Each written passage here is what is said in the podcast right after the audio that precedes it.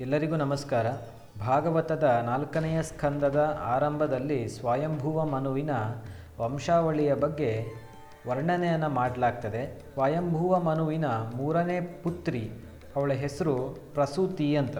ಈ ಪ್ರಸೂತಿಯನ್ನು ಬ್ರಹ್ಮದೇವರ ಮಗನಾದ ದಕ್ಷ ಪ್ರಜಾಪತಿಗೆ ವಿವಾಹ ಮಾಡಿಕೊಡ್ಲಾಗ್ತದೆ ದಕ್ಷ ಪ್ರಜಾಪತಿ ಮತ್ತು ಪ್ರಸೂತಿ ದಂಪತಿಗಳ ಮಗಳೇ ಸತಿದೇವಿ. ಈ ಸತಿದೇವಿಯನ್ನ ದೇವರ ದೇವ ಮಹಾದೇವನಿಗೆ ವಿವಾಹ ಮಾಡಿಕೊಡ್ಲಾಗ್ತದೆ ಒಮ್ಮೆ ಪ್ರಜಾಪತಿಗಳು ಒಂದು ಮಹಾಯಜ್ಞವನ್ನು ಮಾಡ್ತಾರೆ. ಆ ಮಹಾಯಜ್ಞಕ್ಕೆ ಸಾಧು ಸಂತರನ್ನ, ಮುನಿವರಿಯರನ್ನೆಲ್ಲ ಆಮಂತ್ರಿಸಿರ್ತಾನೆ. ಹಾಗೆ ಆ ಮಹಾಯಜ್ಞದ ದಿವಸದವಸ್ತು ಸಾಧು ಸಂತರುಗಳು ಮಹಾನ್ ಮೇಧಾವಿಗಳು ಎಲ್ಲರೂ ಕೂಡ ಯಜ್ಞಶಾಲೆಗೆ ಬಂದಿರ್ತಾರೆ. ಎಲ್ಲರೂ ಕೂಡ ಆಸೀನರಾಗಿರ್ತಾರೆ. ಆ ವೇಳೆಗೆ ದಕ್ಷ ಪ್ರಜಾಪತಿಯ ಆಗಮನ ಆಗ್ತದೆ ಯಜ್ಞಶಾಲೆಗೆ ಆವಾಗ ಎಲ್ಲರೂ ಕೂಡ ಎದ್ದು ನಿಂತು ಗೌರವವನ್ನು ಸೂಚಿಸ್ತಾರೆ. ಆದರೆ ಆ ಇಡೀ ಸಭೆಯಲ್ಲಿ ಗೌರವವನ್ನು ಸೂಚಿಸದೇ ಇದ್ದಂಥ ಎರಡು ವ್ಯಕ್ತಿಗಳು ಯಾರು ಅಂತ ಕೇಳಿದರೆ ಒಂದು ಬ್ರಹ್ಮದೇವರು, ಎರಡನೇದು ಶಿವದೇವರು. ದಕ್ಷ ಇದನ್ನು ನೋಡಿ ಸೀದ ಬ್ರಹ್ಮದೇವರ ಬಳಿಗೆ ಬಂದು ಬ್ರಹ್ಮದೇವರಿಗೆ ನಮಸ್ಕರಿಸ್ತಾನೆ. ಯಾಕೆಂತ ಹೇಳಿದರೆ, ಬ್ರಹ್ಮದೇವರ ಮಗನೇ ಈ ದಕ್ಷ. ಹಾಗಾಗಿ ತಂದೆ ಗೌರವವನ್ನು ಸೂಚಿಸಬೇಕಾಗಿಲ್ಲ.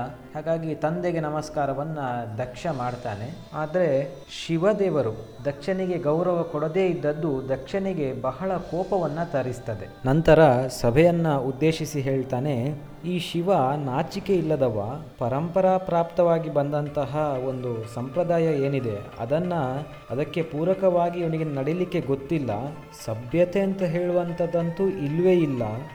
ಜಿಂಕೆ ಮರಿಯ ಹಾಗೆ ಸುಂದರವಾದ ಕಣ್ಣುಗಳಿರುವಂತಹ ನನ್ನ ಮಗಳನ್ನು ಕೋತಿಯ ಹಾಗೆ ಕಣ್ಣು ಇರುವ ಈ ಶಿವನಿಗೆ ಕೊಟ್ಟಿದ್ದೇನಲ್ಲ? ನನಗೆ ಬಹಳ ಬೇಸರ ಆಗ್ತಾ ಉಂಟು. ಇವ ಇರುವುದು ಬೇರೆ ಸ್ಮಶಾನದಲ್ಲಿ ಭೂತ ಪ್ರೇತಗಳ ಒಟ್ಟಿಗೆ ಇವನು ಇರ್ತಾನೆ, ಕೆಲವೊಮ್ಮೆ ನಗ್ತಾನೆ, ಕೆಲವೊಮ್ಮೆ ಅಳ್ತಾನೆ, ಹುಚ್ಚನ ಹಾಗೆ ವರ್ತಿಸ್ತಾನೆ. ಸ್ನಾನ, ಶೌಚ ಅಂತ ಹೇಳುವಂಥದ್ದಂತೂ ಇಲ್ಲವೇ ಇಲ್ಲ, ಬೂದಿಯನ್ನೆಲ್ಲ ಲೇಪಿಸಿಕೊಂಡಿರ್ತಾನೆ. ಇಂಥವನಿಗೆ ನಾನು ನನ್ನ ಮಗಳನ್ನು ಕೊಟ್ಟಿದ್ದೇನಲ್ಲ ಅಂತ ಶಿವದೇವರನ್ನು ಮೂದಲಿಸ್ತಾನೆ. ಅದಲ್ಲದೆ ಶಿವದೇವರಿಗೆ ಒಂದು ಶಾಪವನ್ನು ಕೂಡ ದಕ್ಷ ಕೊಡ್ತಾನೆ. ಏನು ಅಂತ ಹೇಳಿದರೆ ಇಡೀ ಭೂಮಿಯಲ್ಲಿ ಎಲ್ಲ ದೇವತೆಗಳಿಗೆ ಹೇಗೆ ಹವಿಸ್ಸಿನ ಸಮರ್ಪಣೆ ಆಗ್ತದೋ, ಆದರೆ ಶಿವನಿಗೆ ಮಾತ್ರ ಹವಿಸ್ಸಿನ ಸಮರ್ಪಣೆ ಆಗುವುದೇ ಬೇಡ. ಅಂದರೆ ಶಿವನಿಗೆ ಹವಿರ್ಭಾಗ ಸಿಗುವುದೇ ಬೇಡ ಅಂತ ಹೇಳುವಂತಹ ಒಂದು ಶಾಪವನ್ನು ಕೊಡ್ತಾನೆ. ಇದು ಶಿವನಿಗೆ ಕೋಪವನ್ನು ತರಿಸದೇ ಇದ್ದರೂ ಕೂಡ, ಅಂದರೆ ಶಿವದೇವರು ಶಾಂತವಾಗಿಯೇ ಇರ್ತಾರೆ ಈ ಸಂದರ್ಭದಲ್ಲಿ. ಶಿವನ ವಾಹನ ನಂದಿಗೆ ಬಹಳಷ್ಟು ಕೋಪವನ್ನು ತರಿಸ್ತದೆ. ನಂದಿ ಇದಕ್ಕೆ ಪ್ರತಿಯಾಗಿ ಶಾಪವನ್ನು ಕೊಡ್ತಾನೆ. ಏನಂತ ನಂದಿ ಶಾಪ ಕೊಡ್ತಾನೆ ಅಂತ ಕೇಳಿದರೆ, ಅಲ್ಲಿ ಆ ಸಭೆಯಲ್ಲಿ ಅನೇಕ ಥರದ ಪಂಡಿತರು ಮತ್ತು ಎಲ್ಲರೂ ಕೂಡ ಇದ್ದರು ಜ್ಞಾನಿಗಳು ಇದ್ದರು ಹಾಗಾಗಿ ಇಷ್ಟೆಲ್ಲ ದಕ್ಷ ಮಾತಾಡ್ತಾ ಇರಬೇಕಿದ್ರೆ ಈ ಜ್ಞಾನಿಗಳು ದಕ್ಷನಿಗೆ ಬುದ್ಧಿಯನ್ನು ಹೇಳ್ಬೋದಿತ್ತು. ಆದರೆ ಏನು ಮಾಡೋದು? ಇವರ ಬುದ್ಧಿಗೆ ಮಂಕು ಬಡದ ಹಾಗೆ ಆಗಿದೆ. ಇವರೆಲ್ಲರೂ ಕೂಡ ಮೂಢರ ಹಾಗೆ ವರ್ತಿಸ್ತಾ ಇದ್ದಾರೆ. ಇವರೆಲ್ಲರೂ ಕೂಡ ಇವರ ದಾಂಭಿಕತೆಯನ್ನ ಪ್ರದರ್ಶನ ಮಾಡ್ತಾ ಇದ್ದಾರೆ. ದಕ್ಷನಂತೂ ತನ್ನ ಕರ್ತವ್ಯವನ್ನೇ ಮರೆತು ತನ್ನ ದೇಹವೇ ತನಗೆ ಸರ್ವಸ್ವ ಅಂತ ಭಾವಿಸಿದ್ದಾನೆ. ಹಾಗೆ ಪರಮ ಪದವನ್ನ ಮರ್ತಿದ್ದಾನೆ. ಕೇವಲ ಲೈಂಗಿಕ ಸುಖ ಭೋಗಗಳಲ್ಲಿ ನಿರತರಾಗಿದ್ದಾನೆ. ಇವನು ಶೀಘ್ರದಲ್ಲೇ ಆಡಿನ ಮುಖವನ್ನ, ಹೋತದ ಮುಖವನ್ನ ಪಡೀಲಿ ಅಂತ ಹೇಳಿ ನಂದೀಶ್ವರ ನಂದಿ ಏನಿದ್ದಾನೆ, ಶಾಪವನ್ನ ಕೊಡ್ತಾನೆ. ನಂದಿಯ ಈ ಶಾಪ ಭೃಗು ಮಹರ್ಷಿಗಳಿಗೆ ಬಹಳಷ್ಟು ಕೋಪವನ್ನು ತರಿಸ್ತದೆ. ಭೃಗು ಮಹರ್ಷಿಗಳು ಮತ್ತೆ ಶಾಪವನ್ನು ಕೊಡ್ತಾರೆ ನಂದಿಗೆ. ಏನು ಅಂತ ಹೇಳಿದರೆ, ಈ ಶಿವನ ಭಕ್ತರು ಯಾರಿದ್ದಾರೆ, ಅವರೆಲ್ಲರೂ ಕೂಡ ಶೌಚ, ಆಚಾರ ವಿಚಾರಗಳನ್ನು ತೊರೆದು ಮಂದಮತಿಗಳಾಗಲಿ, ಹಾಗೆ ಶಿವ ದೀಕ್ಷೆಯನ್ನು ಸ್ವೀಕರಿಸಿದಂಥ ಎಲ್ಲರೂ ಕೂಡ ಜಟೆ ಭಸ್ಮ ಮತ್ತು ಮೂಳೆಗಳನ್ನು ಧರಿಸುವ ಹಾಗೆ ಆಗಲಿ, ಅವರು ಸುರೆ, ಮಾಂಸ, ಮದ್ಯವನ್ನು ಸೇವಿಸುವಂತಾಗಲಿ, ಅವರೆಲ್ಲರೂ ಕೂಡ ನಾಸ್ತಿಕರಾಗಿ ಹೋಗಲಿ, ಅವರ ಅಸ್ತಿತ್ವದ ಪತನ ಆಗಲಿ, ಶಾಸ್ತ್ರ ಇತ್ಯಾದಿಗಳಿಂದ ವಂಚಿತರಾಗಲಿ ಅಂತ ಹೇಳಿ ನಂದಿಗೆ ಮತ್ತೆ ಪ್ರತಿಯಾಗಿ ಶಾಪವನ್ನು ಭೃಗು ಮಹರ್ಷಿಗಳು ಕೊಡ್ತಾರೆ. ಇದನ್ನೆಲ್ಲ ಗಮನಿಸ್ತಾ ಇದ್ದಂತಹ ಕರುಣಾಮಯಿ ಶಿವದೇವರು ತನ್ನ ಸಹಚರರೊಂದಿಗೆ ಅಲ್ಲಿಂದ ಹೊರಟು ಹೋಗ್ತಾರೆ.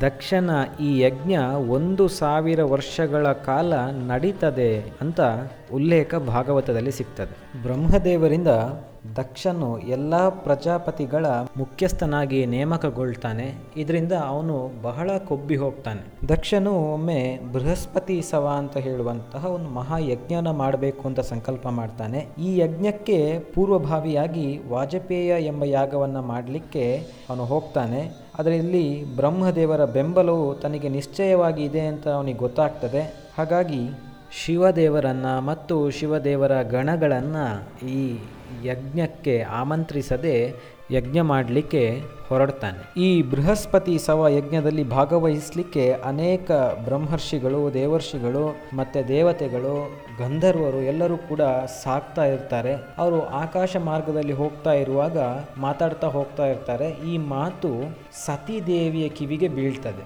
ಸತೀದೇವಿಗೆ ತನ್ನ ತವರು ಮನೆಗೆ ಹೋಗಬೇಕು ಅಂತ ಹೇಳುವಂತಹ ಒಂದು ಬಯಕೆ ಆಗ್ತದೆ. ಅವಳು ಮಹಾದೇವನಲ್ಲಿ ಬಂದು ತನ್ನ ತವರು ಮನೆಯಲ್ಲಿ ಒಂದು ಮಹಾನ್ ಯಜ್ಞ ಆಗ್ತಾ ಉಂಟು. ಅದರಲ್ಲಿ ಎಲ್ಲರೂ ಕೂಡ ಸೇರ್ತಾರೆ. ಸಹೋದರಿಯರು, ಚಿಕ್ಕಮ್ಮ, ದೊಡ್ಡಮ್ಮ, ಅವರ ಗಂಡಂದಿರು, ಇತರ ನೆಂಟರಿಷ್ಟರು, ಇವರೆಲ್ಲರೂ ಕೂಡ ಅಲ್ಲಿ ಸೇರಿರ್ತಾರೆ ಈಗಾಗಲೇ. ನಾನು ಕೂಡ ಅಲ್ಲಿಗೆ ಹೋಗಬೇಕು ಅಂತ ನನಗೆ ಅನಿಸ್ತಾ ಇದೆ. ನೀವು ಕೂಡ ನನ್ನ ಒಟ್ಟಿಗೆ ಬರಬೇಕು ಅಂತ ವಿನಂತಿ ಮಾಡ್ಕೊಳ್ತಾಳೆ. ಅದಲ್ಲದೆ ಹೇಳ್ತಾಳೆ, ಪತಿಯ ಮನೆಗೆ, ಗುರುವಿನ ಮನೆಗೆ, ತಂದೆಯ ಮನೆಗೆ, ತಾಯಿಯ ಮನೆಗೆ, ಗೆಳೆಯರ ಮನೆಗೆ ಆಮಂತ್ರಣ ಇಲ್ಲದೆ ಸಂದರ್ಶಿಸಬಹುದು.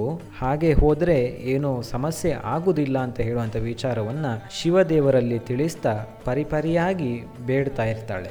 ಆಗ ಶಿವದೇವರು ಹೇಳ್ತಾರೆ, ಬಂಧುಗಳ ಮನೆಗೆ ಆಮಂತ್ರಣ ಇಲ್ಲದೆ ಹೋಗ್ಬೋದು ಅಂತ ಹೇಳುವಂಥ ಮಾತು ಸರಿ, ಆದರೆ ಇದು ದುರಹಂಕಾರ ಮತ್ತು ದುಷ್ಟಬುದ್ಧಿ ಇರುವಂತಹ ಬಂಧುಗಳಿಗೆ ಇದು ಅನ್ವಯಿಸುವುದಿಲ್ಲ ಅಂತ ಶಿವದೇವರು ಹೇಳ್ತಾರೆ. ದಕ್ಷ ಪ್ರಜಾಪತಿಯು ವಿವೇಕವನ್ನು ಕಳೆದುಕೊಂಡಿದ್ದಾನೆ. ಅವನು ಮಹಾತ್ಮರನ್ನು ದೂಷಿಸ್ತಾ ಇರ್ತಾನೆ. ಯಾವತ್ತು ನೋಡಿದರೂ ಕೂಡ ಹುಬ್ಬನ್ನ ಗಂಟಿಕ್ಕಿಕೊಂಡಂತೆ ಇರ್ತಾನೆ. ಕುಟಿಲ ಬುದ್ಧಿಯೂ ಇದೆ. ಹಾಗಾಗಿ ಇಂಥವರ ಮನೆಗೆ ಹೋಗುವಂಥದ್ದು ಉಚಿತವಲ್ಲ ಅಂತ ಹೇಳುವಂತಹ ವಿಷಯವನ್ನು ಮಹಾದೇವರು ಹೇಳ್ತಾರೆ. ಹೇಳುವುದನ್ನೆಲ್ಲ ಹೇಳಿದ್ದೇನೆ. ಇನ್ನು ನೀನು ನಿನ್ನ ತಂದೆಯ ಮನೆಗೆ ಹೋದರೆ ನಿನಗೆ ಒಳಿತಾಗುವುದಿಲ್ಲ.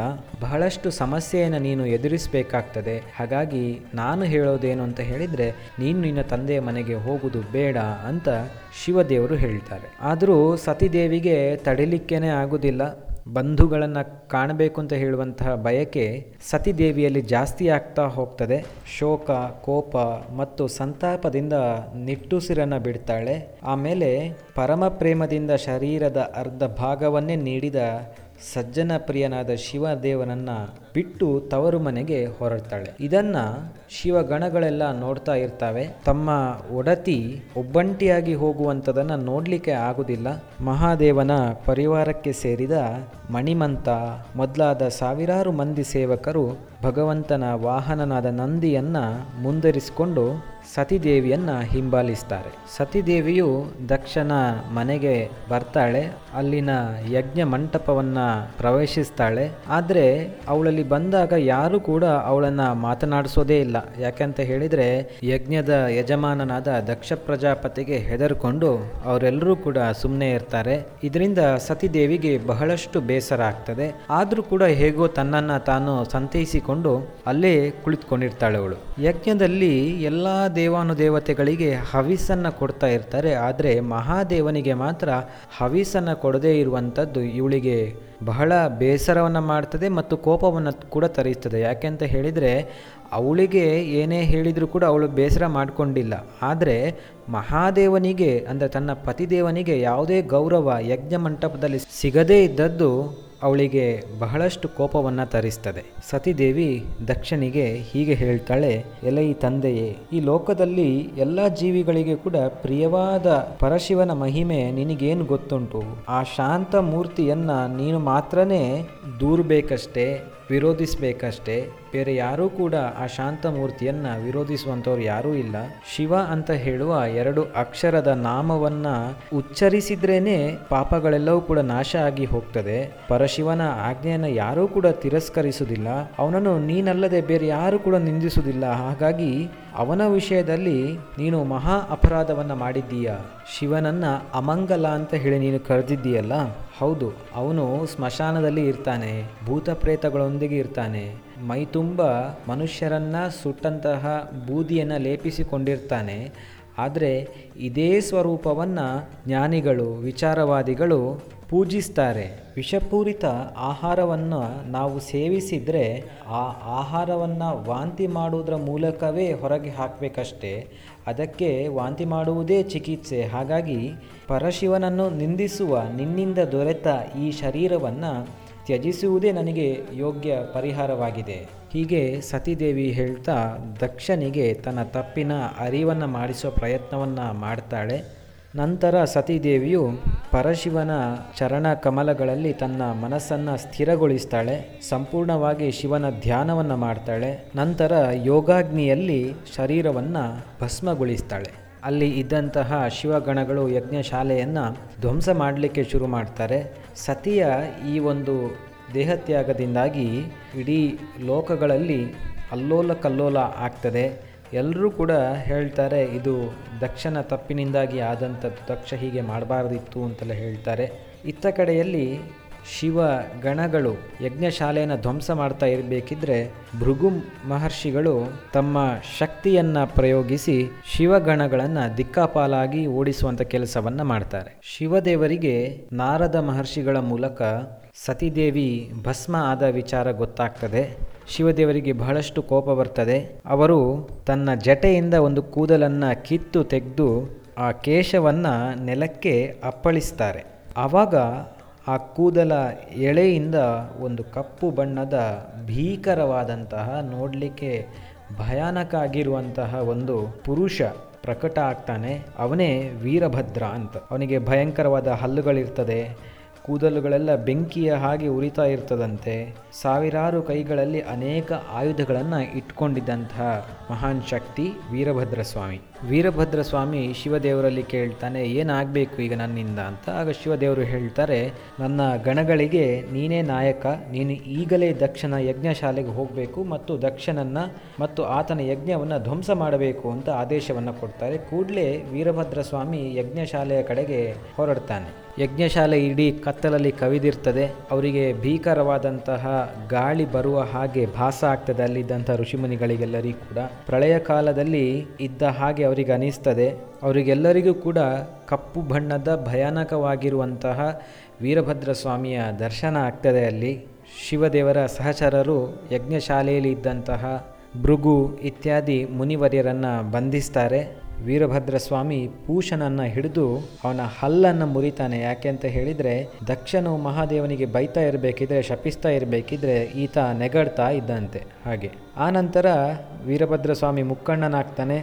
ದಕ್ಷನ ಎದೆಯ ಮೇಲೆ ಕುಳಿತುಕೊಂಡು ಕತ್ತಿಯಿಂದ ಅವನ ತಲೆಯನ್ನು ಕತ್ತರಿಸುವಂಥ ಪ್ರಯತ್ನವನ್ನು ಮಾಡ್ತಾನೆ. ಆದರೂ ಕೂಡ ಅವನಿಗೆ ಕತ್ತರಿಸಲಿಕ್ಕೆ ಆಗುವುದಿಲ್ಲ ಅವಾಗ ಆ ಸಮಯದಲ್ಲಿ ವೀರಭದ್ರ ಸ್ವಾಮಿಯು ಯಜ್ಞಶಾಲೆಯಲ್ಲಿ ಪಶುಗಳನ್ನು ಬಲಿ ಕೊಡಲಿಕ್ಕೆ ಇಟ್ಟಂತಹ ಮರದ ಒಂದು ಉಪಕರಣವನ್ನು ನೋಡ್ತಾನೆ. ಆ ಉಪಕರಣವನ್ನು ಉಪಯೋಗ ಮಾಡಿಕೊಂಡು ಪಶುಗಳನ್ನು ಬಲಿ ಕೊಡುವ ಹಾಗೆ ದಕ್ಷನನ್ನು ಬಲಿ ಕೊಡ್ತಾನೆ. ಅವನ ಶಿರವನ್ನು ಕತ್ತರಿಸಿ ದಕ್ಷಿಣಾಗ್ನಿಯಲ್ಲಿ ಹೋಮ ಮಾಡಿ ಯಜ್ಞಶಾಲೆಗೆ ಬೆಂಕಿ ಹಚ್ಚಿ ಧ್ವಂಸಗೊಳಿಸ್ತಾನೆ. ಆ ನಂತರ ಕೈಲಾಸಕ್ಕೆ ವೀರಭದ್ರ ಸ್ವಾಮಿ ಮತ್ತೆ ಮರಳ್ತಾನೆ ಶಿವಗಣಗಳು ನಡೆಸಿದ ದಾಂಧಲೆಯಿಂದ ಅಲ್ಲಿ ಇದ್ದಂಥ ಋಷಿವರ್ಯರು ಇರ್ಬೋದು ಆಮೇಲೆ ಜ್ಞಾನಿಗಳಿರ್ಬೋದು, ಅವರಿಗೆಲ್ಲರಿಗೂ ಕೂಡ ಗಾಯ, ಏಟುಗಳು ಆಗಿ ಅಂಗವೈಕಲ್ಯ ಬಂದಿರ್ತದೆ. ಅವರೆಲ್ಲರೂ ಕೂಡ ಬ್ರಹ್ಮದೇವರ ಬಳಿಗೆ ಹೋಗಿ ತಮ್ಮ ಸಮಸ್ಯೆಯನ್ನು ಹೇಳಿಕೊಳ್ತಾರೆ. ಬ್ರಹ್ಮದೇವರು ಆವಾಗ ಹೇಳ್ತಾರೆ, ನೀವು ನಿಜವಾಗ್ಲೂ ಮಾಡಿದ್ದು ತಪ್ಪು ಅಲ್ವಾ? ಶಿವದೇವರನ್ನು ಬಿಟ್ಟು ಶಿವದೇವರಿಗೆ ಯಾಕೆ ನೀವು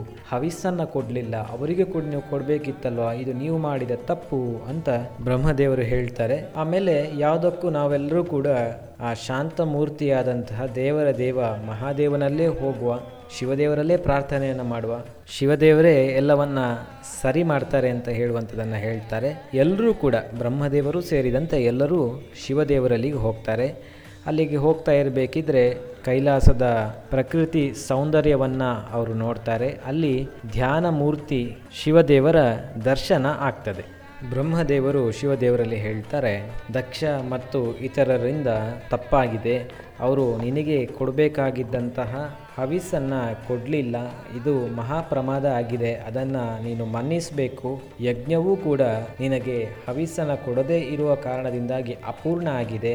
ನೀನು ಹವಿಸನ್ನು ಸ್ವೀಕರಿಸಿ ದಯವಿಟ್ಟು ಯಜ್ಞವನ್ನು ಪೂರ್ಣ ಆಗುವ ಹಾಗೆ ನೋಡಿಕೊಳ್ಳಬೇಕು ಅಂತ ವಿನಂತಿಯನ್ನು ಮಾಡ್ತಾರೆ. ಮತ್ತು ದಕ್ಷ ಮತ್ತು ಇತ್ಯಾದಿ ಮುನಿವರ್ಯರ ಮೂರ್ಖತನಕ್ಕೆ ಕ್ಷಮೆಯನ್ನು ಯಾಚಿಸ್ತಾ ಎಲ್ಲರನ್ನೂ ಕೂಡ ಮನ್ನಿಸಬೇಕು ಅಂತ ವಿನಂತಿಯನ್ನು ಮಾಡಿಕೊಳ್ತಾರೆ. ಶಿವದೇವರು ಎಲ್ಲರನ್ನು ಉದ್ದೇಶಿಸಿ ಹೀಗೆ ಹೇಳ್ತಾರೆ, ಮಂದಮತಿಗಳಾದ ದೇವತೆಗಳು ನನಗೆ ಮಾಡಿದಂತಹ ಅಪಮಾನವನ್ನು ನಾನು ಮನಸ್ಸಿಗೆ ಹಚ್ಚಿಕೊಳ್ಳುವುದಿಲ್ಲ. ಅವರನ್ನು ಸರಿದಾರಿಗೆ ತರುವ ಉದ್ದೇಶದಿಂದಲೇ ಈ ಶಿಕ್ಷೆಯನ್ನು ನೀಡಿದ್ದೇನೆ. ನಾನು ಈಗ ಅವರೆಲ್ಲರಿಗೆ ಕೂಡ ಅನುಗ್ರಹಿಸ್ತೇನೆ. ದಕ್ಷ ಪ್ರಜಾಪತಿಯ ತಲೆ ಈಗಾಗಲೇ ಸುಟ್ಟು ಹೋಗಿದೆ. ಹಾಗಾಗಿ ಅವನಿಗೆ ನಂದಿಯ ಶಾಪದಂತೆ ಮನುಷ್ಯರ ತಲೆಯ ಬದಲು ಆಡಿನ ತಲೆಯನ್ನು, ಹೋತದ ತಲೆಯನ್ನು ಜೋಡಿಸುವಂತೆ ಆಗಲಿ. ಮತ್ತು ಯಾರ್ಯಾರು ಋಷಿಮುನಿಗಳಿಗೆ ಅಂಗವೈಕಲ್ಯ ಬಂದಿದೋ ಅವರಿಗೆಲ್ಲರಿಗೂ ಕೂಡ ಅವರ ಅಂಗವೈಕಲ್ಯ ಸರಿಯಾಗಲಿ, ಅವರಿಗೆಲ್ಲರಿಗೂ ಒಳ್ಳೆಯದಾಗಲಿ ಅಂತ ಅನುಗ್ರಹವನ್ನು ಮಾಡ್ತಾರೆ. ನೆಲದಲ್ಲಿ ಬಿದ್ದಿದ್ದಂತಹ ದಕ್ಷ ಪ್ರಜಾಪತಿ ಆಡಿನ ತಲೆಯೊಂದಿಗೆ ನಿದ್ರೆಯಿಂದ ಎದ್ದಂತೆ ಹೇಳ್ತಾನೆ, ಎದ್ದ ಕೂಡಲೇ ಶಿವದೇವರ ದರ್ಶನ ಆಗ್ತದೆ. ಶಿವದೇವರಲ್ಲಿ ತನ್ನ ಮೂರ್ಖತನಕ್ಕೆ ಕ್ಷಮೆಯನ್ನು ಯಾಚಿಸ್ತಾನೆ ಮತ್ತು ಯಜ್ಞವನ್ನು ಪೂರ್ಣ ಮಾಡಲಿಕ್ಕೆ ಅನುವು ಮಾಡಿಕೊಡಬೇಕು ಅಂತ ಹೇಳುವಂತಹ ಒಂದು ಪ್ರಸ್ತಾವನೆಯನ್ನು ಕೂಡ ಇಡ್ತಾನೆ.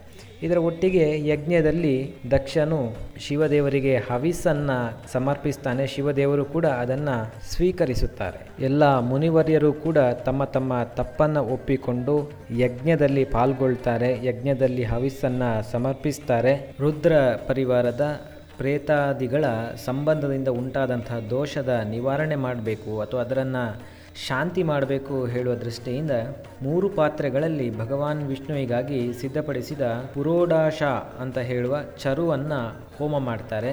ಹೀಗೆ ಯಜ್ಞದಲ್ಲಿ ವಿಷ್ಣು ದೇವರ ಸ್ತುತಿಯನ್ನು ಮಾಡ್ತಾ ಇರಬೇಕಿದ್ರೇ ಗರುಡ ಸಹಿತ ವಿಷ್ಣು ದೇವರ ಪ್ರಕಟ ಈ ಸಂದರ್ಭದಲ್ಲಿ ಆಗ್ತದೆ. ಎಲ್ಲರಿಗೂ ಕೂಡ ವಿಷ್ಣು ದೇವರು ತಮ್ಮ ದರ್ಶನವನ್ನು ಕೊಡ್ತಾರೆ. ತೇಜಸ್ವಿಯಾದಂತಹ ಈ ವಿಷ್ಣು ದೇವರ ದರ್ಶನ ಆದ ಕೂಡಲೇ ಅಲ್ಲಿ ಇದ್ದಂತಹ ಮುನಿವರ್ಯರಿರ್ಬೋದು. ಬ್ರಹ್ಮ ದೇವರು ಮಹಾದೇವರು ಎಲ್ಲರೂ ಕೂಡ ತಮ್ಮ ಗೌರವವನ್ನು ವಿಷ್ಣು ದೇವರಿಗೆ ಸಮರ್ಪಿಸ್ತಾರೆ. ಈ ಸಂದರ್ಭದಲ್ಲಿ ವಿಷ್ಣು ದೇವರು ದಕ್ಷನನ್ನು ಉದ್ದೇಶಿಸಿ ಹೇಳ್ತಾರೆ ದಕ್ಷ ಪ್ರಜಾಪತಿಯೇ ಜಗತ್ತಿನ ಸೃಷ್ಟಿಗೆ ಕಾರಣಕರ್ತನಾದ ಬ್ರಹ್ಮನು ನಾನೇ, ಮಹಾದೇವ ಕೂಡ ನಾನೇ ಆಗಿದ್ದೇನೆ. ನಾನೇ ಬ್ರಹ್ಮ, ವಿಷ್ಣು, ಮಹೇಶ್ವರ ಅಂತ ಹೇಳುವಂತಹ ಮೂರೂ ಹೆಸರುಗಳನ್ನು ಕರ್ಮಗಳಿಗೆ ಅನುಸಾರವಾಗಿ ಇಟ್ಟುಕೊಂಡಂತಹ ಶಕ್ತಿಯಾಗಿದ್ದೇನೆ. ನನ್ನ ಭಕ್ತನಾದವನು ಸಮಸ್ತ ಜೀವಿಗಳನ್ನು ನನ್ನ ಭಾಗ ಅಂತಲೇ ತಿಳಿದುಕೊಳ್ತಾನೆ. ಬ್ರಹ್ಮ, ವಿಷ್ಣು, ಮಹೇಶ್ವರ ಅಂತ ಹೇಳುವ ನಾವು ಮೂವರೂ ಕೂಡ ಸ್ವರೂಪದಲ್ಲಿ ಒಂದೇ ಆಗಿದ್ದೇವೆ. ನಿನ್ನ ಬುದ್ಧಿಯು ಸದಾಕಾಲ ಧರ್ಮದಲ್ಲೇ ನೆಲೆಸಲಿ ಅಂತ ವಿಷ್ಣುದೇವರು ದಕ್ಷನಿಗೆ ಅನುಗ್ರಹವನ್ನು ನೀಡುತ್ತಾರೆ. ಯಜ್ಞ ಕಾರ್ಯಗಳು ಸಾಂಗವಾಗಿ ನೆರವೇರ್ತದೆ ಯಜ್ಞ ಕಾರ್ಯ ಮುಗಿದ ಮೇಲೆ ಎಲ್ಲರೂ ಅವಭೃತ ಸ್ನಾನವನ್ನು ಮಾಡ್ತಾರೆ. ದಕ್ಷಪುತ್ರಿಯಾದ ಸತಿದೇವಿಯು ತನ್ನ ಹಿಂದಿನ ಶರೀರವನ್ನು ತ್ಯಜಿಸ್ತಾಳೆ. ಹಿಮವಂತನ ಪತ್ನಿಯಾದ ಮೇನಾದೇವಿಯಲ್ಲಿ ಪಾರ್ವತಿಯಾಗಿ ಮತ್ತೆ ಜನಿಸ್ತಾಳೆ ಅಂತ ಇಲ್ಲಿ ತಿಳಿಸಲಾಗ್ತದೆ. ಇದಿಷ್ಟು ಭಾಗವತದ ನಾಲ್ಕನೆಯ ಸ್ಕಂದದಲ್ಲಿ ಬರುವಂತಹ ದಕ್ಷ ಯಜ್ಞದ ಕುರಿತಾದ ಮತ್ತು ವೀರಭದ್ರ ಸ್ವಾಮಿಯ ಕುರಿತಾದ ಕತೆ. ಧನ್ಯವಾದಗಳು.